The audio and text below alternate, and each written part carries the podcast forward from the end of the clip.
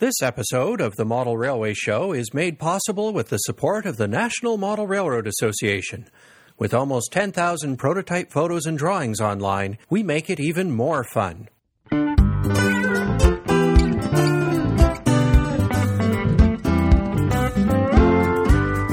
Welcome to the Model Railway Show, the podcast that gives you something new to talk about next time you're at the hobby shop. I'm your host, Trevor Marshall. And I'm your other host, Jim Martin. We hope you're enjoying our conversations with model railroading's thinkers and doers. We have two more thought provoking discussions lined up for you.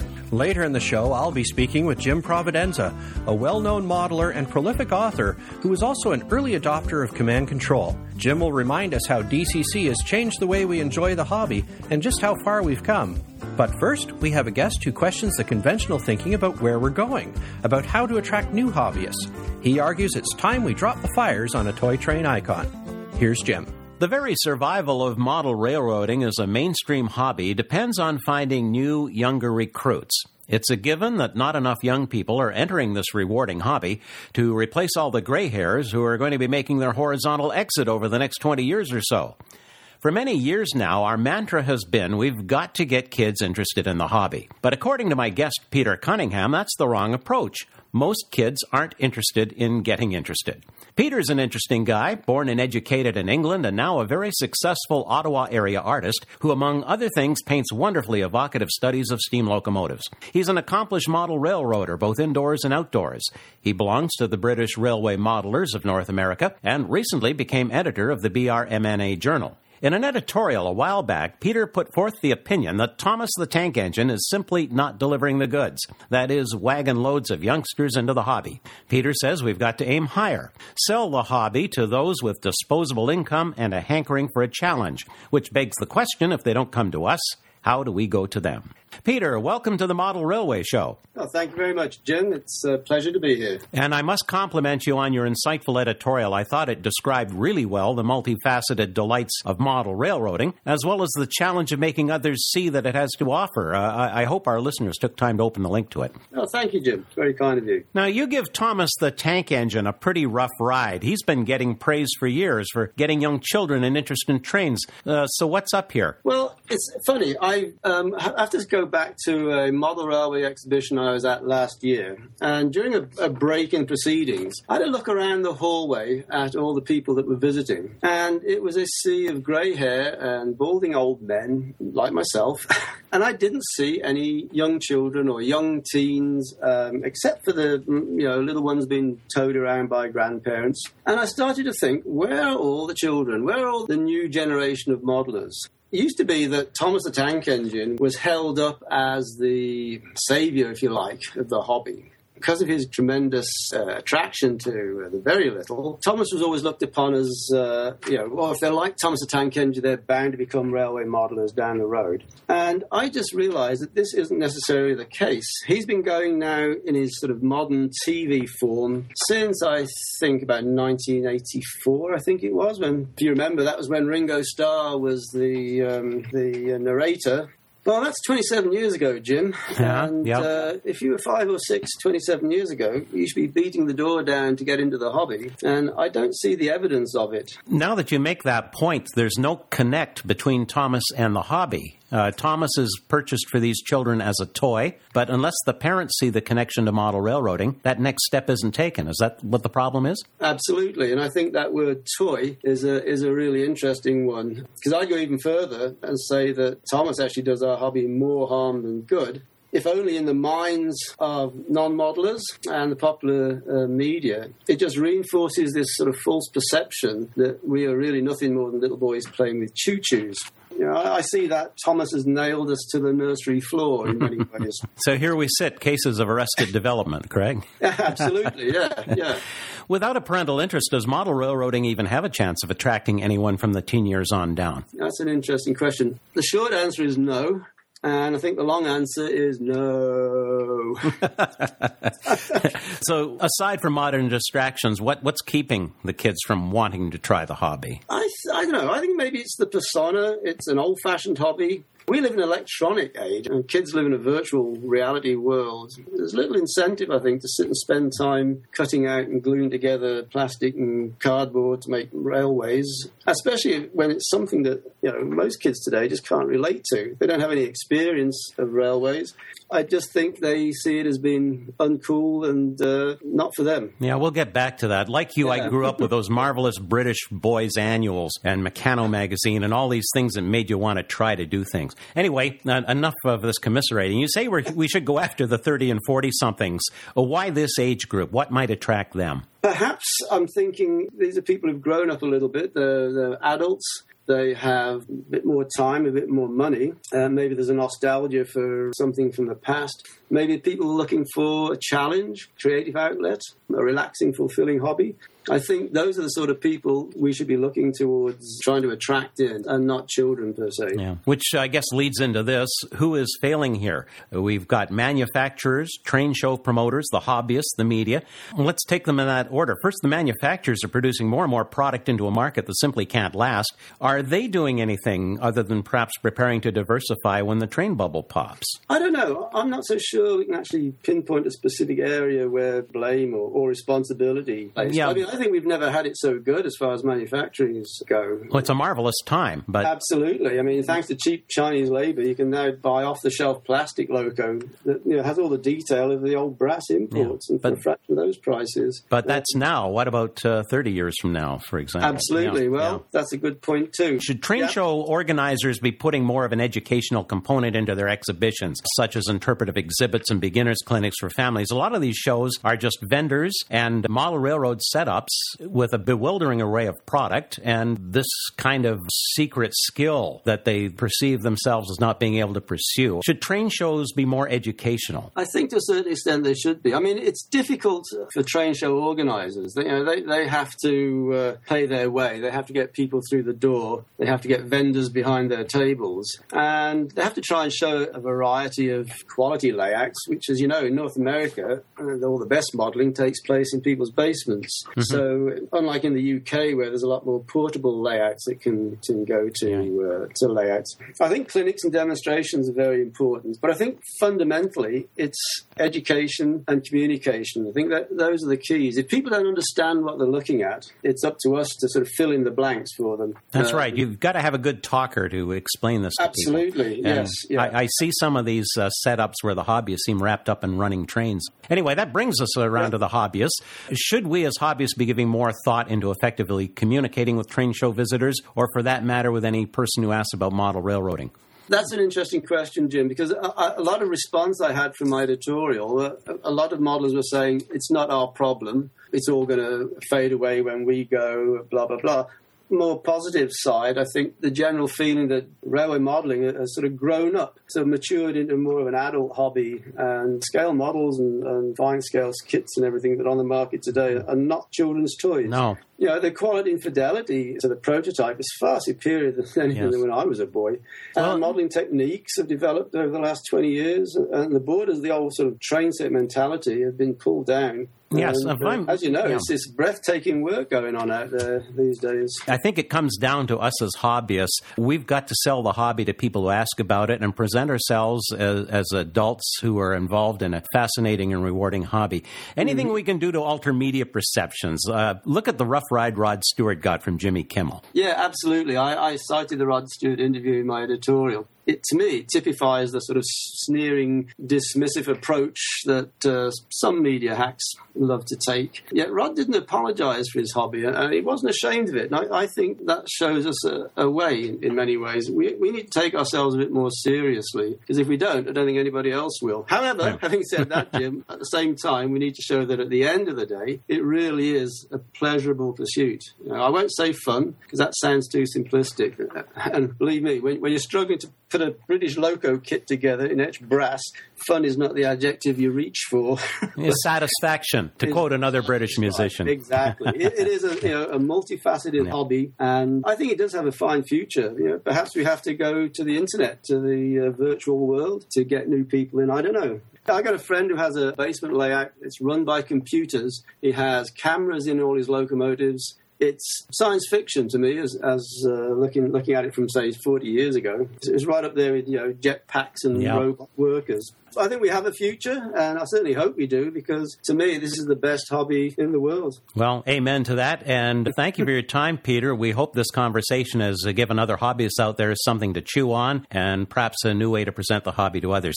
Thanks for your thoughts here on the Model Railway Show. You're more than welcome, Jim. Thank you very much.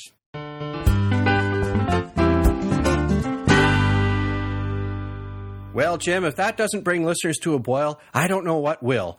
Everybody should have an opinion on this issue, and to help you form yours, we've posted Peter's original editorial with his permission on our website, themodelrailwayshow.com. Don't forget, you can use the Contact Us form to let us know what you think. And while you're online, check out our gallery of photos from past and current guests on Flickr. And don't forget, you can also find us on Facebook. Next up, anybody who enjoys the flexibility and power of today's digital command control systems can thank the pioneers who persevered with cantankerous controllers and king size decoders.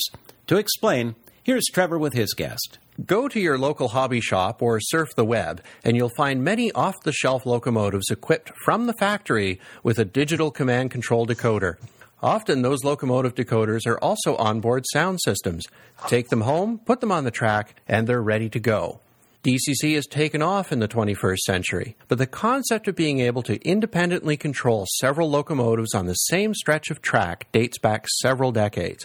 Lionel offered a rudimentary system in the 1940s that used vacuum tubes and oscillators, while analog command control systems have been commercially available since the 1960s. It's hard to imagine what those early days of command control must have been like. Fortunately, we don't have to imagine it because my guest is a modeler who embraced those early systems in his pursuit of better layout operations. Jim Providenza is a well known magazine contributor and champion of realistic operations. His HO scale Santa Cruz Northern has been featured in many how to operate articles in the mainstream press, as well as in specialty publications such as the Dispatcher's Office from the Operations Special Interest Group. What's more, realistic operations was a central theme when Jim's layout was featured in volume 35 of the Great Model Railroads video series from Allen Keller Productions. We could talk for hours about operations on the SCN, but one of the tools that makes realistic running possible is the use of DCC. Jim's experience with command control for model railroads started in the 1970s, and to give us an idea of just how far we've come and provide us with some expert insight into where we could be going, he joins us today. Welcome to the Model Railway Show, Jim. Well, thank you, Trevor. It's wonderful to be here. Now, before we talk about command control systems, I do think we have to set this up a bit for our audience. Tell me a bit about your passion for operations. When did that bug bite for you, and what is it that you really love about it? Thinking about this, it's something that kind of came up out of a series of things. It's almost like this was made to order, and I didn't realize it when it was happening. As I was getting into my mid 20s, I was starting to do a fair amount of rail fanning. I had picked up Trains magazine and I'd been a, a, subscriber to Model Railroader for years, and it really piqued my interest on what was a railroad really about. At the same time, I was following in the hobby press people like John Allen and, and Whit Towers. And then all of this kind of culminated with Allen McClelland's V&O story. That tied together with it about that same time, I started to become good friends with Rick Kang, who was a working train dispatcher, a large format railfan photographer, and a very serious model railroader who was totally interested in operations. That all combined gave me a, a basis for saying, you know, when I design the next model railroad, it's going to be with operations in mind. One of the things that really helped with that, I guess, was the advent of early command control systems in the 1970s. You adopted one of those early ones, the Alphatronic system. What happened, again, this goes back to Allen McClelland, and, and I don't remember if it was exactly in the V&O story or a companion article. He talked about using the Alphatronic system. Henry Grossnickel was the developer of Alphatronics. It was a pretty much a garage or basement operation, but it had 10 channels as opposed to the GE Astrax 5, and it had walk around capability. Once I saw that, it was like, oh, this is what it's got to be. I ordered it as I was building the first version of the Santa Cruz Northern. I never did wire that layout for block control. Now, that brings up an interesting point. A lot of us, when we're doing our wiring, are still worrying about getting block control running. But you decided that command control was going to be the future of the hobby, or at least of your hobby. Why is that? Trevor, it was the freedom that I saw. It was clear that the moment you could walk around with your train, that you became a real crew member on that locomotive or in that caboose that led to some thoughts and it tied into John Armstrong's designs for track planning for realistic operation. That almost demanded, if you were going to do that, the ability to move with your train. Now, people using DCC today may not appreciate just how far we've come since that first system, if they, especially if they haven't been around the hobby a long time. Can you describe some of your experiences with Alphatronics? It really is hard to, understand. The receivers in the mid 1970s were costing $50 each. They could barely fit inside a locomotive, and quite often you had to have a dummy unit. Because it was a very small operation, there was problems with availability at times. I eventually ended up purchasing some of the compatible early Astrac equipment, and that was even more difficult to work with. The receivers were sunk in a gel, they were over an inch square. They were meant to go into O scale or maybe a large HO scale steam tender,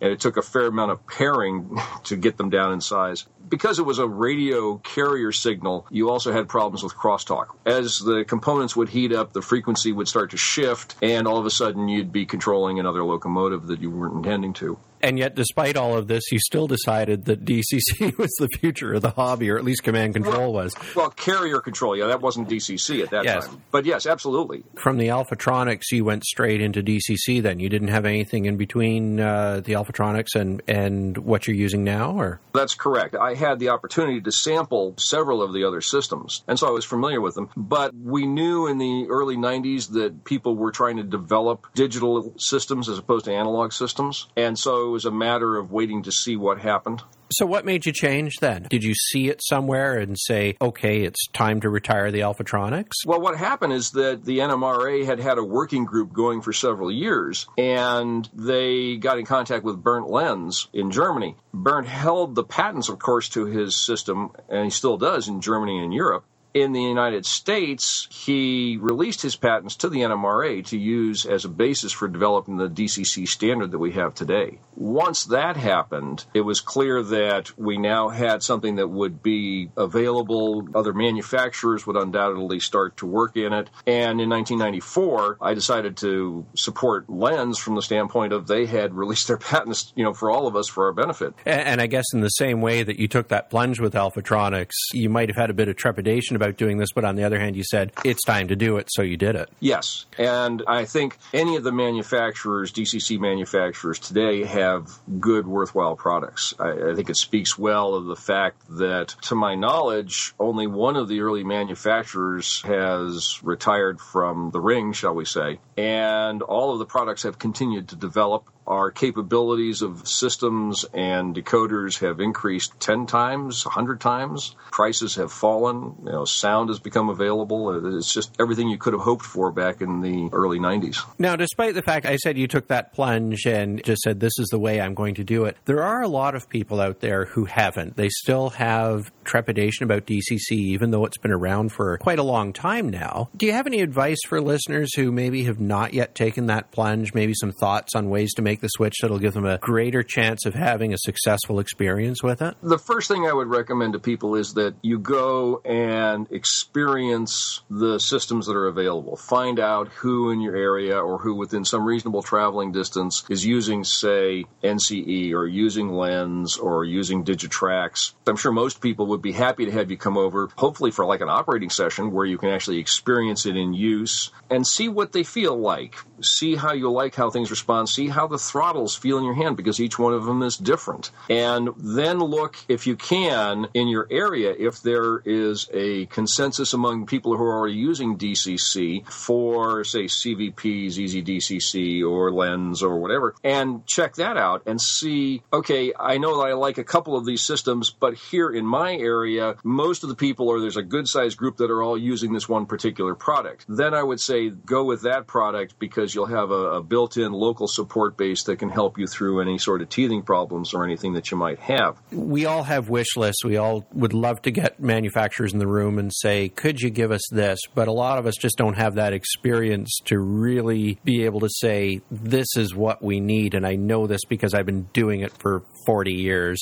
But you do have that. If you could get all of the DCC manufacturers in a room together and suggest something you'd like to see for the next generation of command control, what would you want to say to them? For myself and for anybody using multiple unit diesels, Trevor, I want a way to have a painless experience matching my CVs, my performance CVs from one locomotive to another. I want somebody to make and distribute a program and a set of hardware so that I can go in and either create a standard or set a particular locomotive to be my standard and then automatically match the additional locomotives that I want to to that because that's extremely difficult to do still. I guess Decoder Pro makes it easier to enter those numbers, but what you're talking about is really having the system figure it out by getting feedback from the locomotives, for example. Yes, I, I use Decoder Pro and I have a timer but there's no feedback to that. So it's something that I have to work at manually, and it becomes still extremely time consuming and not nowhere near as precise as I think it could be done. Well, if there are any DCC manufacturers listening out there today, you've heard it from Jim.